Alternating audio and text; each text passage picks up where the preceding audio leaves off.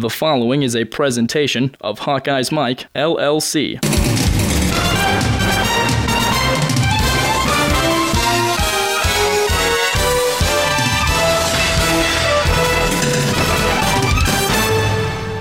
Kevonte Martin Manley has a nice wall, steps through it to the 40, to the 50, to the 40, to the 30, down the sidelines, to the house! Well, they say with their punt returner, Kevonte Martin Manley, they first want him to secure the ball, just make the catch. Oh, he did so much more than that. Officially 83 yards now on that punt return. Hello, everyone. This is John Patchett, and welcome to the football show from Hawkeyes Mike. We have our first of two weekly Reporter's Notebook podcasts, this one featuring Susan Dank, who looks back at the Hawks' win over the Western Michigan Broncos. You'll also hear some of what Iowa head coach Kirk Ferentz had to say on the weekly Big Ten Coaches Call. This Hawkeyes Mike podcast is one in a series of our weekly programs, which include Brent Balbinot and Marv Cook, as well as sports reporters Scott Dochterman of the Gazette, the Hawkeyes' Susan Dank, and Steve Batt Patterson from the Quad City Times. Be sure to check out Marv Cook's X's and O's show and Scott Dochterman's Reporter's Notebook podcast this week. The Iowa Western Michigan game highlights are courtesy of the Big Ten Network with announcers Wayne Larrivee and Jon Jansen. A terrific job calling this, as is always the case when Larrivee is involved. We very much appreciate it and thank them. Hawkeyes Mike football programs come to you following every game during the entire season and are brought to you in part by Prefense Hand Sanitizer. One application lasts all day. Try the hand sanitizer used by the Iowa Hawkeyes and remember, the best defense is Prefense. And by the Marv Cook Investment Group in Coralville, Iowa. Marv Cook for all your investment needs.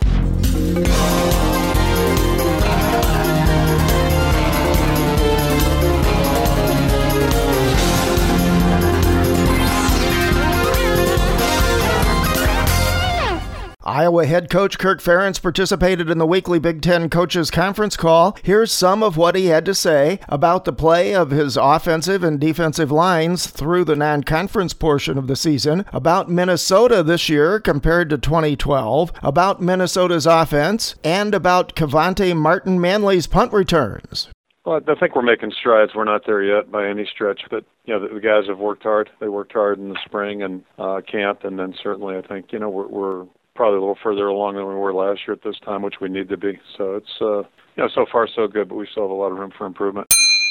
I think the big thing they're they're a more mature team to me at least. You know, looking across the line, uh, and they were four zero last year at this time, but they, they I think clearly are a more mature team than they were a year ago, and you know they they committed to uh, playing some good young players a year ago, and even before that, and, and I think they're they're uh, benefiting from that right now. It looks like their guys are very well coached. They're on the same page, and, and they're playing really hard, and they're playing physically they just look very comfortable doing what they're doing. I don't know how how much has changed schematic, maybe the percentages, but they're they're big and they're physical up front. They got a lot of big guys, and I'm including their tight ends. Their fullback's an excellent blocker, and so it's uh, tough. And they their best running backs up, but their other two guys are doing a great job. So they really have three outstanding tailbacks, and then the other other big part of the equation, which they had with Gray a little bit a couple years ago, but they've got a quarterback who's who's I shouldn't say a quarterback. They have two quarterbacks that are playing really well and using those guys extensively in the running game as well too. So it's uh, you know it's a tough preparation.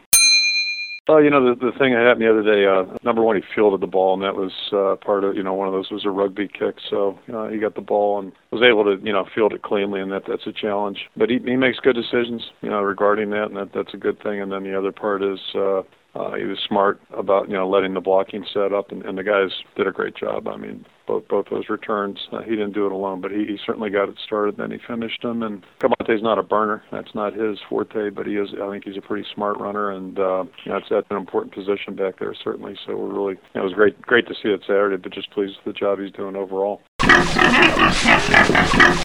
Second down. Rudock fakes the handoff. Open Iowa.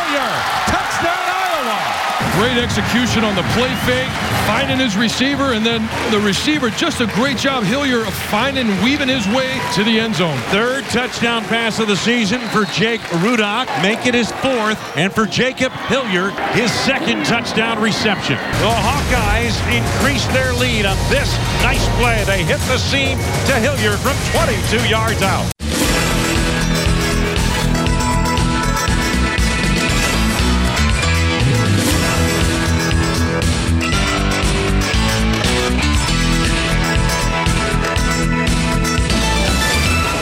Just a reminder that you can participate in our shows by offering your own comments and opinions on the Hawks. The toll free hotline is available 24 hours a day. Call 866 74 Hawks and make your voice heard. Visit HawkeyesMike.com, go to the news and events section, and check the links for up to date information on Iowa games, TV channels, team schedules, and more. And you can subscribe to all Hawkeyes Mike podcasts through iTunes, and you can follow Hawkeyes Mike on Twitter, Tumblr, and Facebook. Also, be sure to check out all of the Hawkeye stories, features, and blogs in the Gazette, the Hawkeye, and the Quad City Times.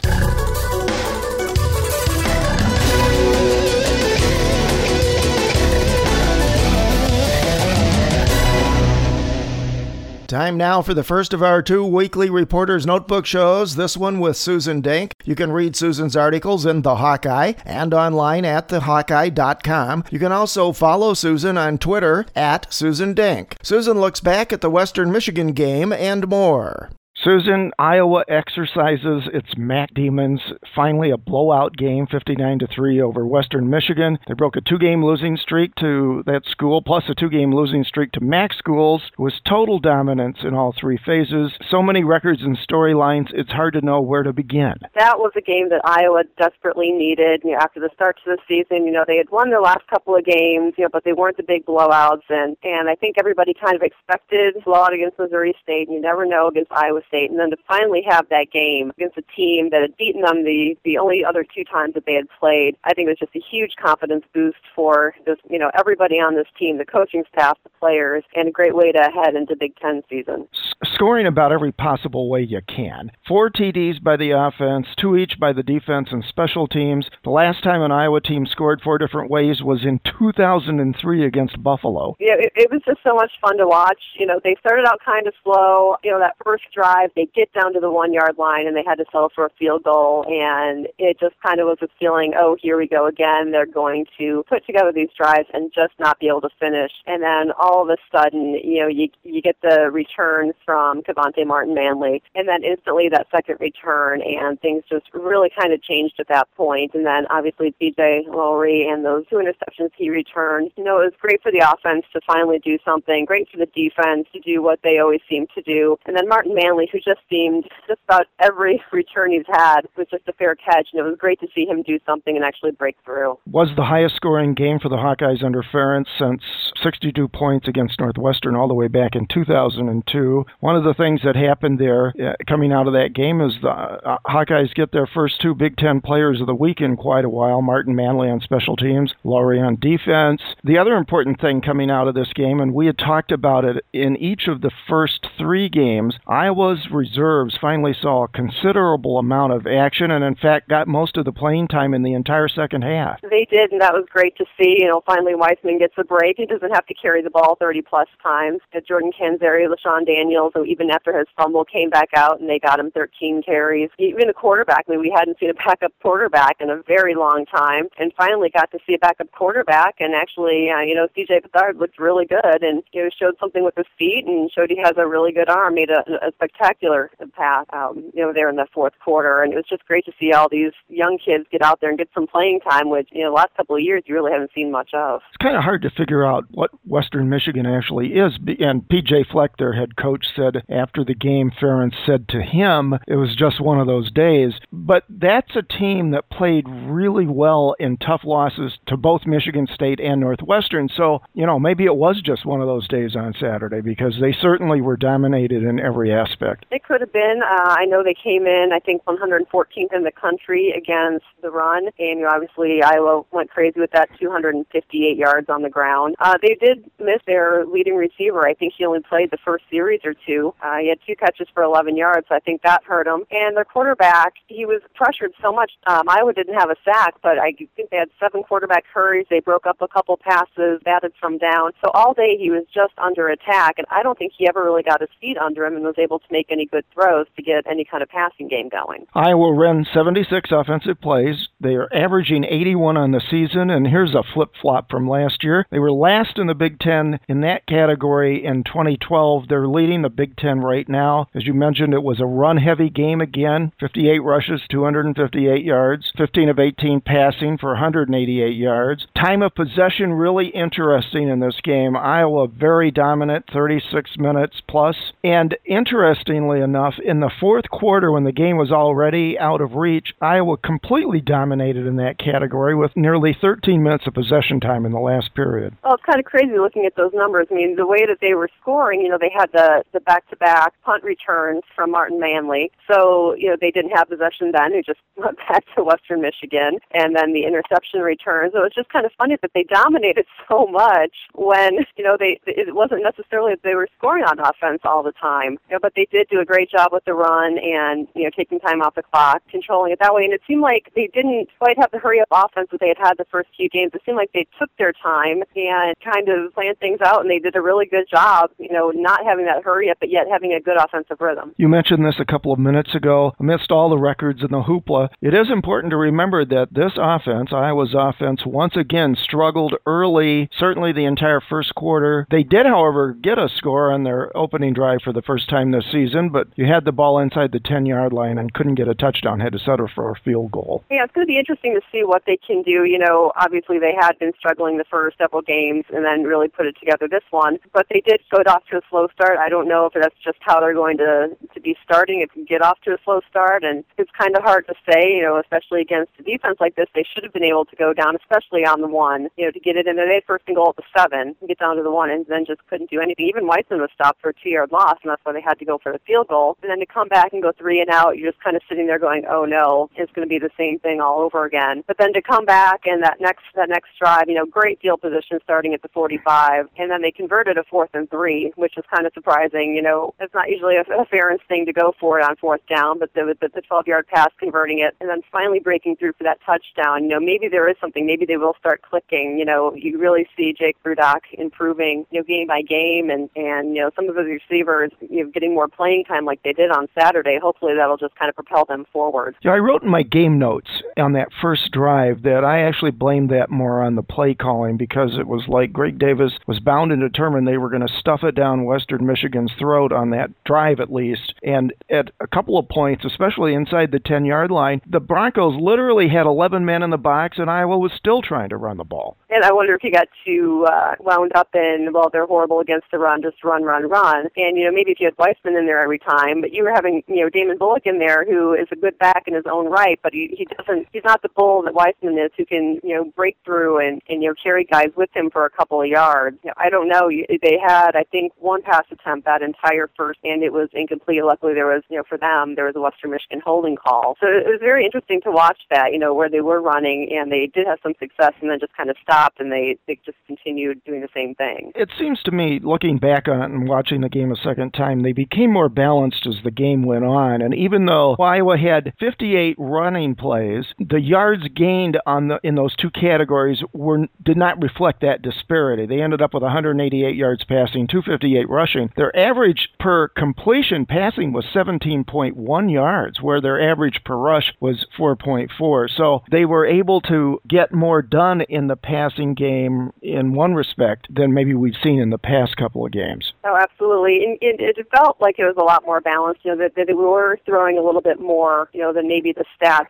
show big game by Ray Hamilton. He was the leading receiver. He only had three catches, but it was for 39 yards. And they kind of spread it around a little more, tried to get some of these guys more involved with it. Huge 54-yard pass to Damond Powell, finally seeing that speed that everybody's been talking about and getting him out there. So where it is run heavy, you know, it really felt like it was a lot more balanced than it really ended up being. Yeah, and eight different receivers caught passes, as you just mentioned. Another really impressive performance, I thought, by Jake Rudock. Once again, poised carries. It showed progress and played well both in the run and the pass. And in this game, in several instances, he sh- showed he was willing to step into the pocket and take a big hit in order to complete a pass. He actually he was flattened a few times, and you just kind of gasped as he went down. But he was able to do that, and he's looking better and better. I think, as I said earlier, and and as we've seen, he can run the ball. He's not afraid to do that. He's not afraid to if there's nothing and he's being pressured to throw it out of bounds. You know that hasn't been an issue. He seems to be a really good decision maker. So it, it's been fun watching him progress, and I think it's even going to be more fun during the Big Ten season. He had a beautiful touchdown pass to Powell, and and he had a nifty TD pass and run after catch to Jake Hillyer, and that's the one where he really took a hit. I think Scherff got beat badly on the left side of the line there, but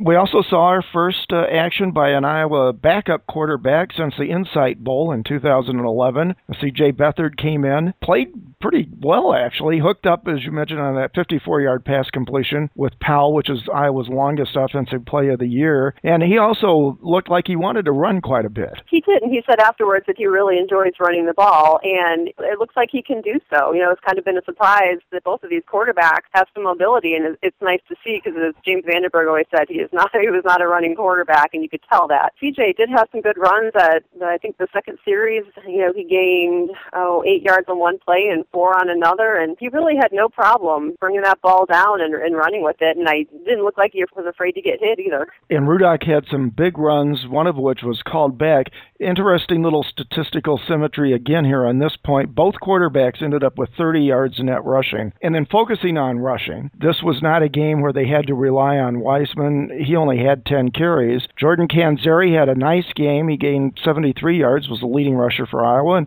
LeShun Daniels overcame a fumble early. And in fact, a lot of the media folks were speculating on Twitter that we wouldn't see him again until the 2014 season. But he got back in there and finished with 54 yards on 13 carries. Yeah, it was it was good to see all those running backs get in. Kirk's always talking every week. You know, we, we're going to get these guys in, and we're going to see Daniels more, and we're going to give Weisman a breather, and then just never seems to to happen. So, you know, it was good that, that Weisman only got 10 carries and got a chance to kind of get a breather and, and take a, a little break before the next game because I'm sure he was sore from that Iowa State game. And then to see Jordan Canzeri finally come out and, and do something, we hadn't really seen him do too much for quite a while now. And, and Daniels to, to get 54 yards. And it was just good all around to see everybody get out there and actually do some running. You know, Damon Bullock struggled a little bit, you know, had some short runs, couldn't really break some. But, you know, as the game progressed, he started looking better and better. So now they're really going to have some decisions to make with what's going on. Do they spell Weisman some more? Do they keep him in there as long as things are working? You know, how are they going to handle this whole situation? Well, it sure gives Iowa the opportunity to have some significant change up in the running back position going forward in a way that they've been able to prove they can actually do it now, too. So let's look at the defense here. It was a stellar performance, really, by the defense. The best of the year, except taking into consideration how overmatched Western Michigan's offense was in this game. But in that first half, Iowa only allowed four first downs and six yards rushing. They finished the game allowing Western Michigan to have nine first downs, only 74 yards rushing, 209 total yards on 58 plays. Yep, just absolutely dominant performance. I mean, their first first down didn't even come until midway through the second quarter. And it was just absolutely amazing what this defense was doing. But like you said, it was also Western Michigan was very overmatched without their leading receiver, and you know they didn't really have much of a running game. Their quarterback was their number two rusher, and he only had 10 yards, so not really much going on. But it was you know great to see the pressure on the quarterback. They had seven quarterback hurries. They broke up two passes, had no sacks, but they really did a great job. And then of course BJ's two interceptions and also one in the end zone by Tanner Miller. One of 14 on third down conversions. That's a stunning stat right there. You said, a lot of blitzes. I, I began to feel sorry for Van Tubbergen because he was he was taking some big hits, and you could tell. I wrote one time that halfway through that second half, he was completing more passes to the sidelines than he was to his own receivers. He was. He. I think he was just he was expecting that hit, and I don't think he after you know a few he wanted to take it, and and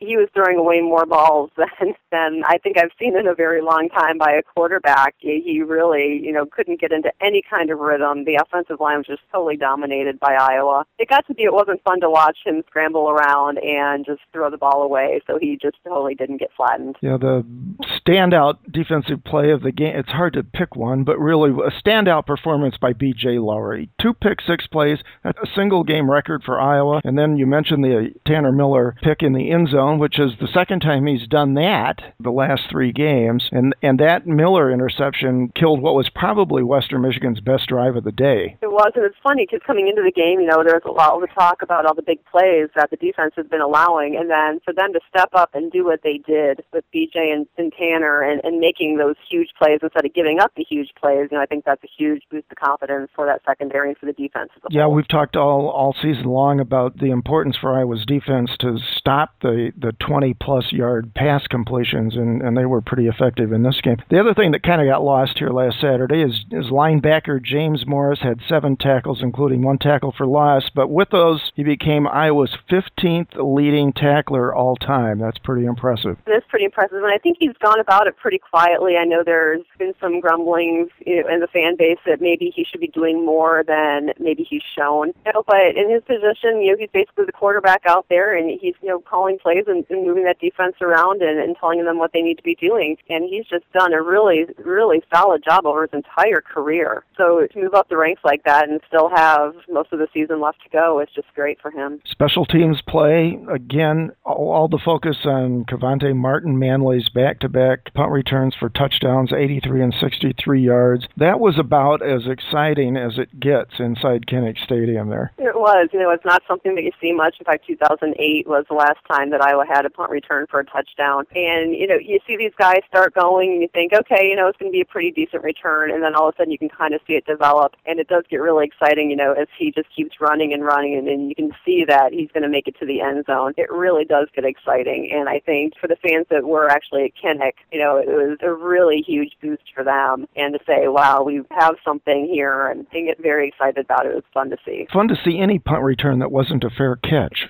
Absolutely. I I thought that's about all he could do. You know, he never took a chance and I don't know what changed this game if they had seen something on film, if he was just seeing something out there on the field. I, I think the latter ones he had sun in his eyes and couldn't really see what was going on and that's why he fair caught the last couple. But it was good to see some kind of return from from uh, N- nearly broke Nile Kinnick's record in that regard. But I know the Western Michigan coach Fleck said after the game that they switched to that rugby style punting because they're supposed to bounce two or three times before they're caught, and it's supposed to make coverage easier. However, Martin Manley caught both of those on a line drive and Yep. had terrific returns as a result. Also lost in everything else was Mike Meyer's solid performance. He hit his 50th career field goal and a school record 99 consecutive made PATs. that just thinking about that number relating to football like that just kind of boggles my mind that he's been out there 99 straight times and he's he's kicked it through the uprights. Just a solid, solid performer, just very consistent, and they know they can count on him. And on special teams, that's something they really need. As we close out today here, what's your sense now of this team overall? We're through the non-conference part of the season. I think a lot of people were really wondering what this team was going to be like after that opening game loss to Northern Illinois. Then they bounced back, win three in a row, head into the Big Ten with a three and one record. It it really is hard to get a sense of them even now. You know, they obviously did a great job bouncing back from that first loss, but they weren't dominant against Missouri State, which I really thought they would be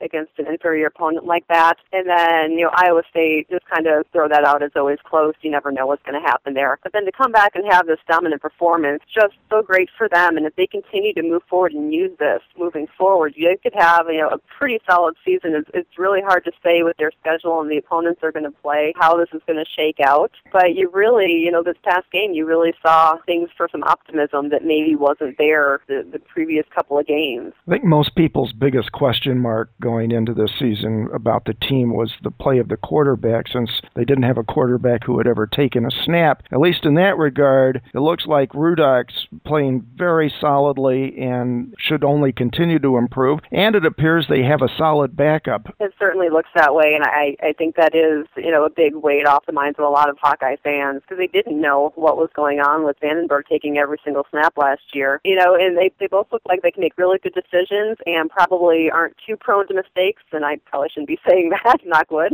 at least early on. And as they continue to grow, hopefully, you know, that stays true. Still a long road to hoe, though, as you enter conference play here. It's doubtful Iowa will be favored in any more games this season, other than, at least at the time we're having this discussion, they're a slight favorite in Vegas against uh, the Gophers, and they probably will be favored at Purdue, but they're going to be the underdogs in some very tough home games they have against Big Ten opposition this season. Yeah, the Big Ten season is going to be brutal, I think. You know, it's even tough this weekend. They might be a slight favorite, but going up to, to Minnesota, you never know what's going to happen. The way the Gophers play the, the Hawkeyes up there is really tough. And then you just don't know what's going on with some of these other teams. You know, Michigan State right now is, you know, nobody really knows who they are and, and who they could be. And, and it, it's just going to be tough. I mean, you just don't really know. I mean, Ohio State's dominated. Michigan has won some very close games that they probably should not have won against lesser competition. So it's going to be a really interesting Big Ten season, and I'm kind of excited to see how it unfolds.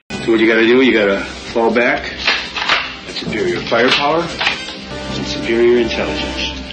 So many of the goals this Iowa coaching staff had at the outset of this ball game, they've been able to accomplish against Western Michigan today. One of the biggest wins in terms of points for Kirk Ferentz and his Iowa Hawkeyes. A 56-point margin for Coach Ferentz and company. Iowa wins it big, 59 to three over Western Michigan to go to three and one of the non-conference campaign, heading to Big Ten play against Minnesota at Minnesota next week. How many things have you touched today? Hmm? Ooh, a puppy. How many places have your hands been? Ooh, a keyboard. 24 hour hand sanitizer protection just makes sense. Prefense, a silica based hand sanitizer, protects your hands all day. Stays on up to 10 washings, moisturizes, alcohol free, and safe for the kids. So go ahead, touch anything and everything. Ooh, a toilet. Prefense, keep your hands germ free all day.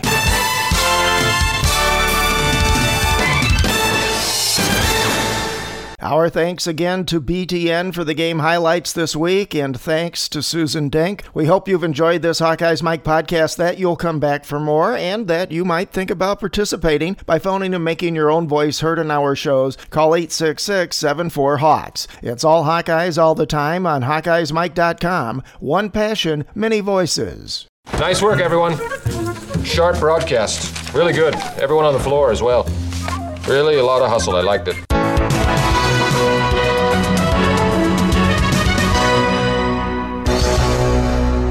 This has been a presentation of Hawkeye's Mike, LLC.